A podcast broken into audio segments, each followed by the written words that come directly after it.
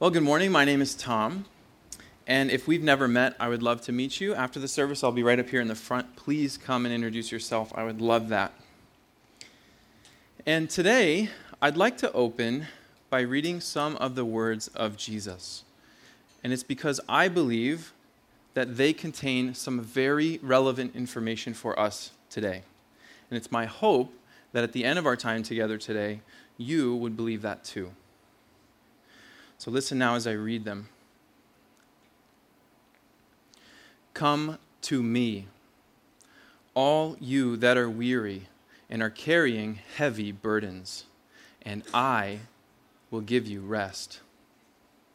Take my yoke upon you and learn from me, for I am gentle and humble in heart, and you will find rest for your souls. For my yoke is easy and my burden is light. Could anyone use a little more rest? Yeah, me too. Friends, we need rest and we know it. Come to me, Jesus says, all you that are weary and are carrying heavy burdens, and I will give you rest. Here, Jesus is inviting all, everyone, each person who is weary, growing tired from too much labor, and exhausted from carrying the burdens of this life that are too heavy to bear, Jesus invites all who find themselves in that position to come to Him. Weary and carrying heavy burdens. It sounds like He's talking to us, doesn't it? Did you know stress is a problem in America? It's true.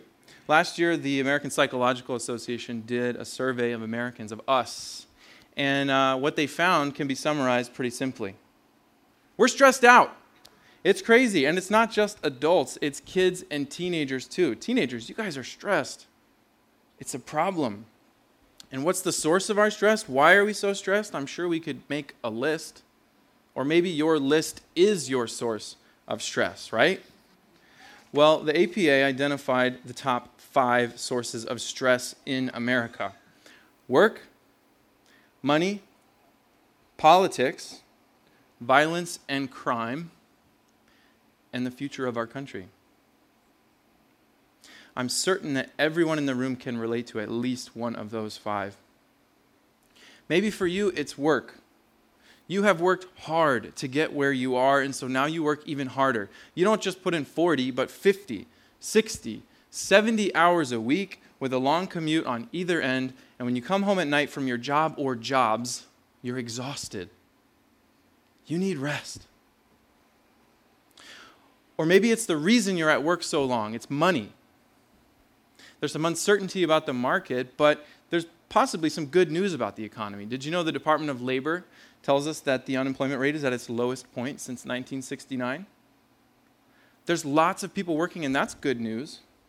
But dig a little bit deeper, and you find out that wage growth isn't keeping pace. And the standard of the cost of living, rather, only ever goes one direction up.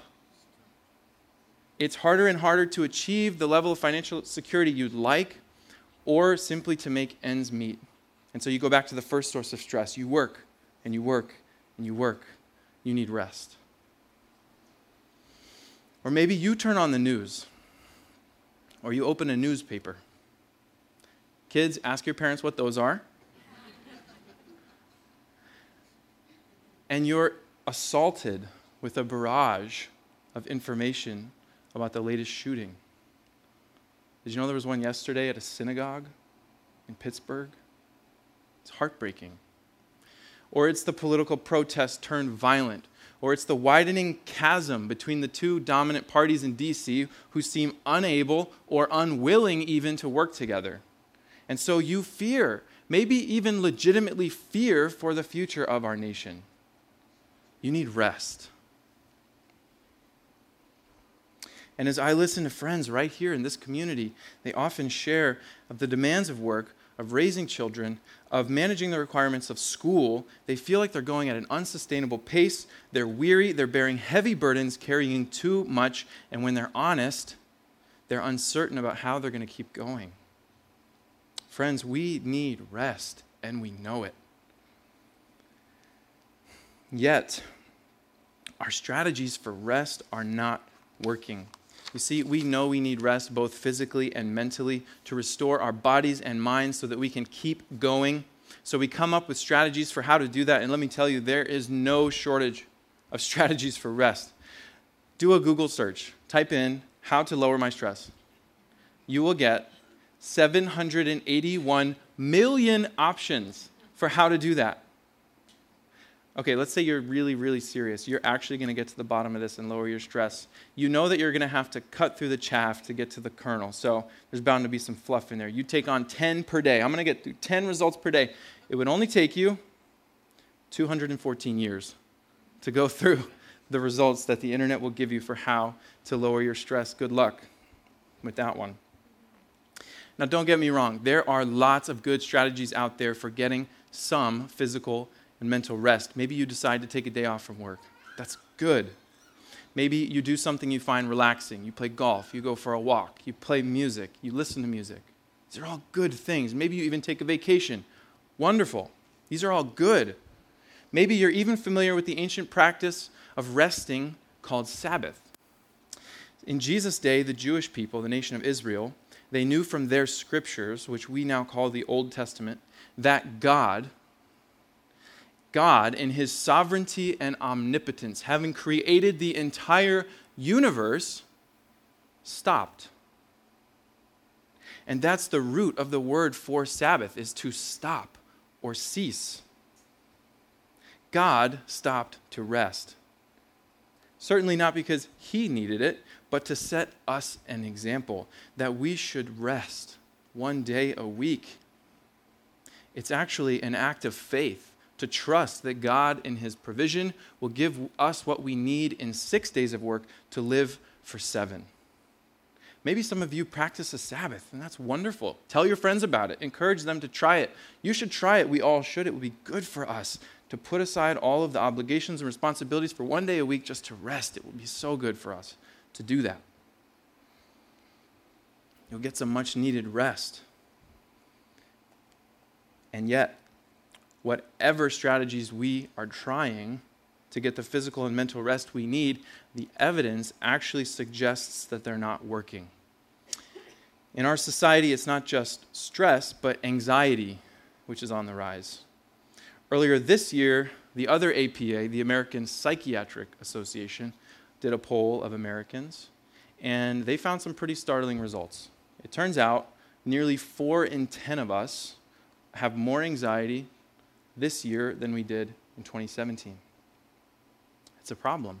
It doesn't start there. The Anxiety and Depression Association of America reports that about 18% of us, nearly one in five, have an anxiety disorder. And it's worse for teenagers. 25% of teenagers today have an anxiety disorder. Anxiety is on the rise. And for all of our strategies to rest, it turns out we're not sleeping. Adults, we need between seven and eight hours a night. Yet the average is below seven. Teenagers, you guys need nine plus hours a night. Nine plus. I would bet none of you get nine hours of sleep a night. I hear all the time from high school students about how they're frequently up till 12, 1, 2 a.m. with their homework. We're not getting enough rest. Our strategies aren't working. And sadly, it is no secret that with all of this mounting stress and anxiety, depression has become an epidemic in our country, and we know all too well what the hopelessness of depression can do to a soul. It's heartbreaking. Our strategies for physical and mental rest are not working. And the reason they are not working is because they alone can never provide the deeper rest, the lasting rest, the soul rest that we all need. Look again with me at Jesus' invitation to find our rest in Him. Come to me all you that are weary and are carrying heavy burdens, and I will give you rest.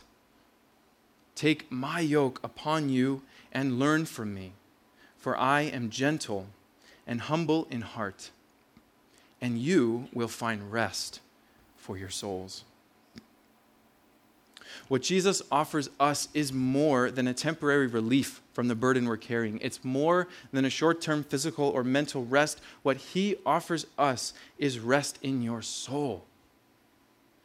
It's the opportunity to know at the very center of your being, to know and experience true rest.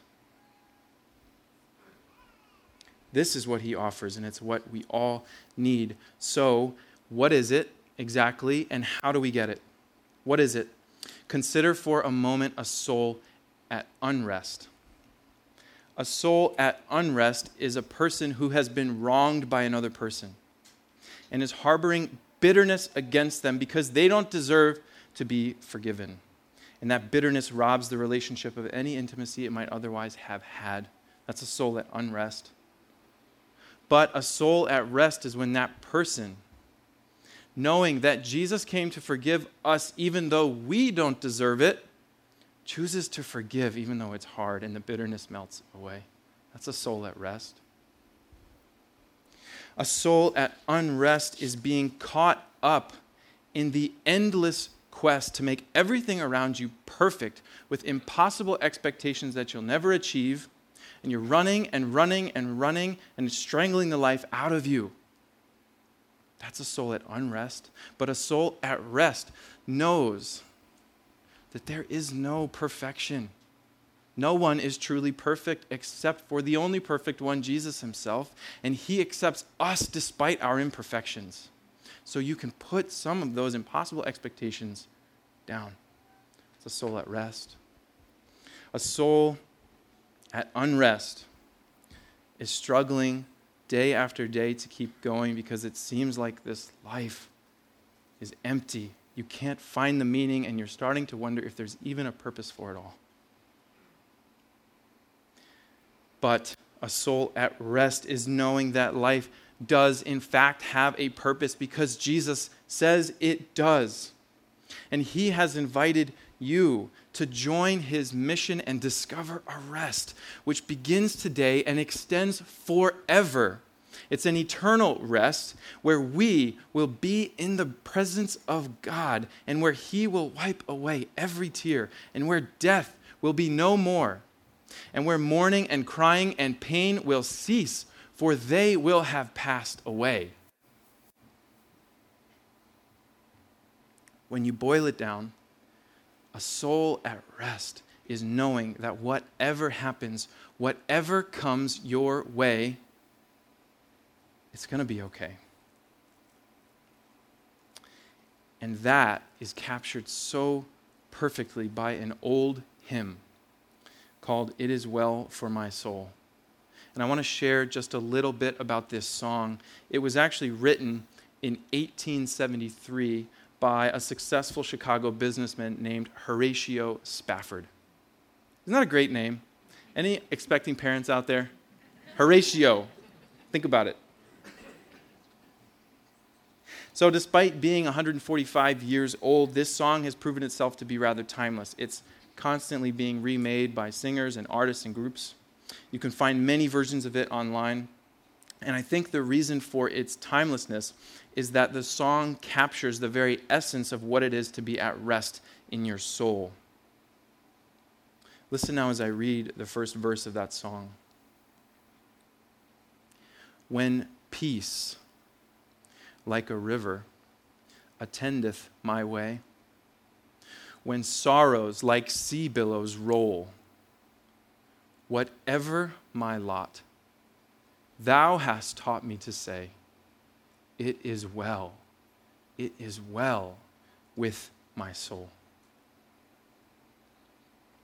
The songwriter beautifully and succinctly conveys that in both times of peace, like a smooth river, and in times of sorrow, like raging seas, whatever comes his way, it is well with his soul. Don't we want to be able to say that? Yeah, we do. Yet, No amount of physical or mental rest alone, no hobby, no vacation, not even a Sabbath rest can give you that. So, how do you get it? How do we receive this promised rest for our souls? Look again with me at Jesus' words in Matthew 11, and let's see what he instructs. Come to me. This is the first step. Come to me. But what does that mean? Let's break it down. I want to put it into two parts for us. The first may seem very obvious, but it's to come. So, what does that mean? Well, in Jesus' day, it would have been a little bit easier to come to him. You could physically approach him. We don't have that physical proximity. But thankfully, I don't think this invitation is just physical, it's more than that. Throughout Jesus' life, we can read in the accounts of it, known as the four Gospels Matthew, Mark, Luke, and John and we can see that he was constantly inviting people to come to him. He was inviting them to come to him, to trust him, to put their faith in him, and to follow him. And to put your faith in him means to believe that he is who he says he is. He is the one whom God has sent to save us, to forgive us, to rescue us, to restore our relationship with God. And to follow him is to decide that where Jesus goes, I will go. And what Jesus does, I will do. And how Jesus lives, I will live. I will follow him with my life. So, this invitation to come is an invitation to do just that, to decide to trust him and follow him. Come, he says. And the second part is to me. Come to me. In other words, don't go anywhere else. Come to the one place, to me for everywhere else doesn't work. I have the authority and the ability to give you the rest in your souls that you are searching for, and you won't find it elsewhere. So, coming to Jesus then is accepting that every other option out there, every other thing we pursue, strategy we employ, will never amount to more than a temporary rest. They won't give us the soul rest that we're seeking and which we so desperately need. That is only found in Jesus. So, in summary, coming to Jesus is the decision to trust that He is exactly who He says He is, that He can give exactly what He says He can give, believe that He is the one who came to save us and to make us right with God so that we can have peace with God and find rest for our souls, believe that He came to save you Come to me, Jesus says. But he doesn't stop there. In verse 29, take my yoke upon you. Now, stay with me here. What is a yoke? A yoke is a piece of wood that has been carved to fit on an animal like an ox to enable that animal to pull a very heavy load like a cart or a plow. Essentially, it's an instrument of work. Now, why on earth would Jesus' invitation to rest also include an invitation to pick up an instrument of work? We don't need more work, we need to rest. We don't need a yoke, we need a nap. Nevertheless, his invitation to rest includes taking his yoke. And if we're going to find rest in our souls, then this is absolutely a part of it. So let's dig into this together and find out what this means. Take my yoke. In Jesus' day, people would have been familiar with the physical yoke for oxen, but they also would have been familiar with the metaphorical yoke. And the metaphorical yoke was often used to describe the requirements of their religious law. And to take the yoke was an act of submission, to submit to the teaching of that law. It's an act of submission. The problem, though, is that in Jesus' day, the yoke became too heavy to bear. The religious leaders had imposed additional requirements on top of the law, which made it impossible to follow. And so, attempting to take the yoke, attempting to follow the law, had become exceedingly burdensome. It had become too much to carry. Now, you and I probably aren't wearing that yoke, but what is the yoke that you wear? You have one. What is it? Is it the demands of your work? Is it the schedules of your kids? Is it the requirements of your school? Is it the family situation you find yourself in? Whatever it is, it's heavy. It's a lot to carry.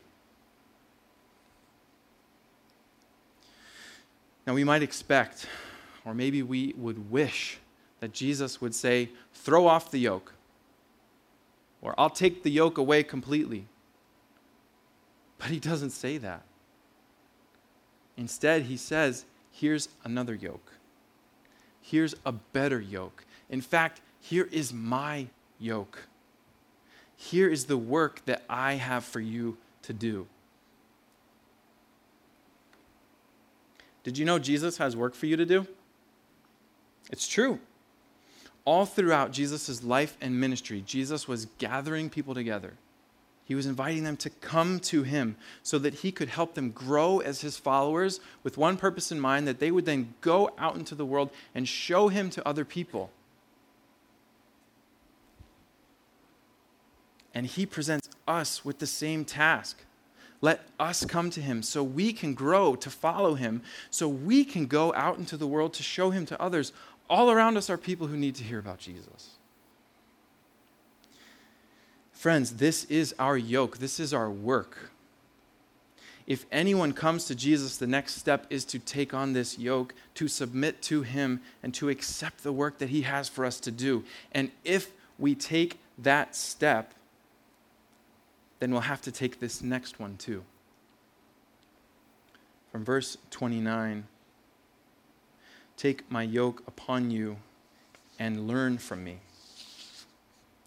If we're going to come to Jesus and take on this yoke of growing and going, then we'll have to learn from him. And how do we do that? Have you ever wished you could just go back in time and live one day in the life of the disciples? Wouldn't that be amazing? I mean, what would you see? Just imagine that. Sadly, I don't have a time machine. I haven't found that on Amazon yet. If you do, let me know. Maybe you work for Amazon, you could start working on that. Sadly, we'll probably never get to experience that. I don't think we will. But we do have the gift of reading about him. We can read what it was like to be with Jesus through the words that his disciples wrote down. And if you read their words, here's just a little bit about what you'll learn from Jesus. You'll learn that very early, while it was still dark, Jesus got up and went off to a solitary place where he prayed. Jesus prayed. He had a prayer life. He prayed to his heavenly Father. And if we learn from him, this is one of the things we'll learn. We'll also learn if we read about him that he had studied and memorized God's word. He could memorize scripture. And in a moment of need, he called that scripture to memory to combat the temptations of the enemy. Jesus knew scripture. And if we learn from him, that's one of the things we'll learn. We'll also learn that he surrounded himself with good friends, people that he lived life with in both the joys and the sorrows, and people that he kept close to him and entrusted with this mission that God had for them. He kept his friends close. And if we learn from him, that's one of the things we'll learn. But we'll also learn that you and I, we can also be counted among those friends, those entrusted by Jesus to do the work that he has for us to do and to join him in his mission on the earth, to take his yoke upon us. We'll learn that as well. And this, he says, is what that yoke is like. For my yoke is easy and my burden is light. Now, as we've seen already, Jesus doesn't come and take all of our work away.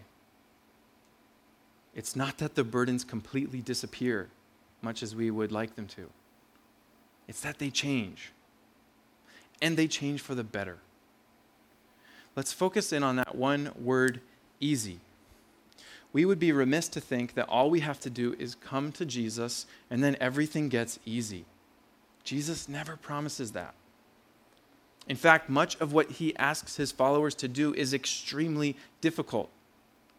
Love the Lord your God, he says, with all your heart and all your soul and all your mind and all your strength. Love him with everything you've got. Don't hold anything back from him. Does that sound easy? He also says, Love your neighbor as yourself. And by the way, your neighbor includes the people that you don't want to love, or maybe even those that you could hate.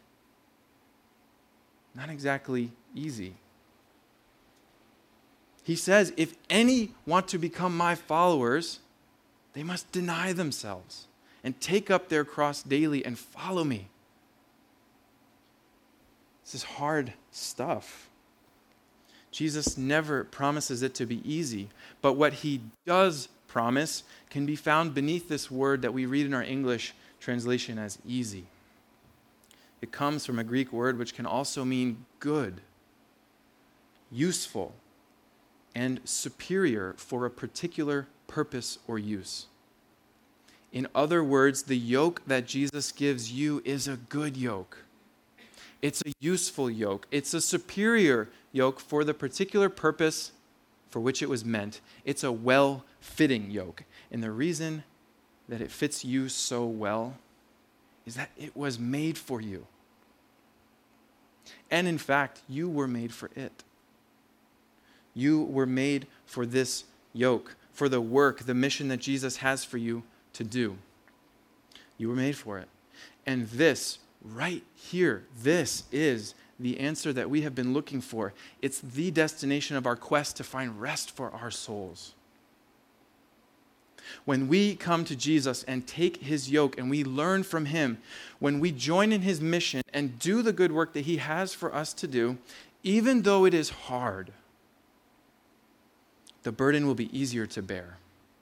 And we will be able to bear it because it's Jesus who's given it to us to carry. And it's his purpose for us in this life. It's what we were made for. And right there, that is where you find rest for your souls. It's living the life and doing the work that you were made for, which is the work and the mission of Jesus. And in so doing, you discover the meaning his meaning, His purpose for your life so that you can carry the load you're carrying and yet have rest in your soul.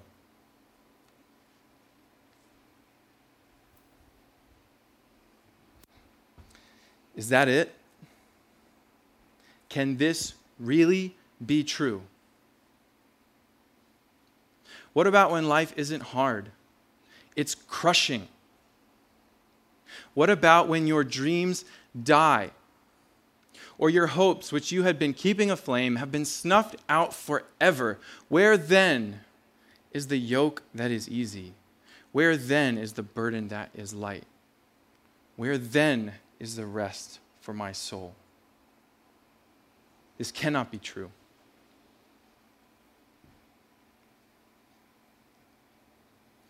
For many of us, this will feel quite false. Do you remember the hymn? When peace, like a river, attendeth my way, when sorrows like sea billows roll, whatever my lot, thou hast taught me to say, It is well, it is well with my soul. if we are in that place of sorrow and of not finding any rest, we may be tempted to think, of course, the song says that. It was written by a Christian, and Christians are supposed to say these things. This guy, Horatio or whoever he was, was in business. He was a lawyer. He probably lived a charmed life. He probably never tasted the sorrows I've tasted or bore the burdens that I bear. Enough of this romantic fantasy that sounds lovely but doesn't do any justice to the reality of living life in the real world. It cannot be true.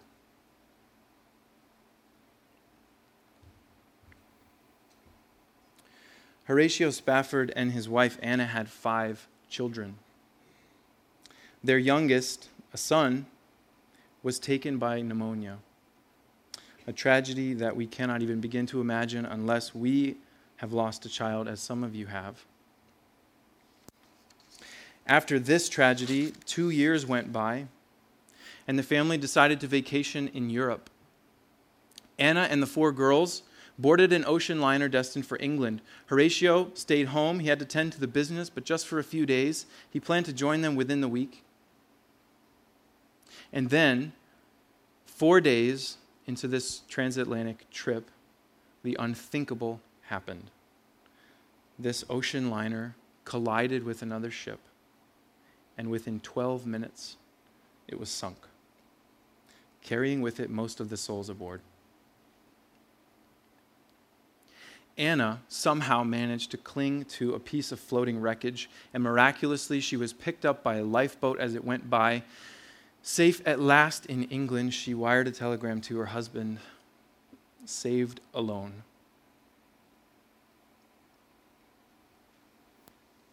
Horatio did what he had to do. He boarded the next ship, longing to be reunited to his wife in their grief as soon as possible. And it was on that voyage, on that ship, as he crossed over the same waters that had claimed his four daughters, the very same rolling sea billows which were his source of sorrow. It was on that ship, that voyage, that he penned this hymn.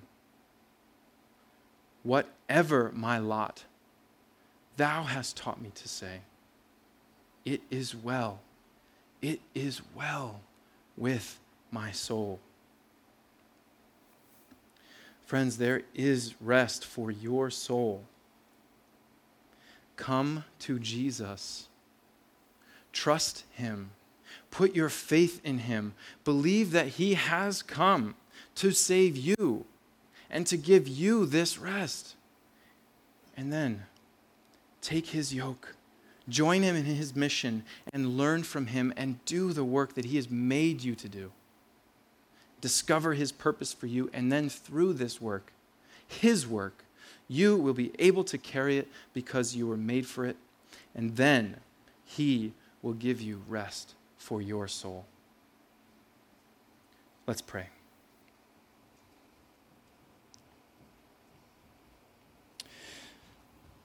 Oh Lord Jesus, this morning, my prayer is simple. I pray that you would help us come to you and you alone for our rest. And Lord, I pray that if anyone here this morning has not come to you, that today would be the day that they come to you in faith and trust you and take on this yoke and learn from you and discover the rest that you have promised, the rest in our souls, which we also desperately need, which begins today and goes into eternity forever in the presence of God Almighty. Lord, would today be the day that people choose to come to you? In Jesus' name.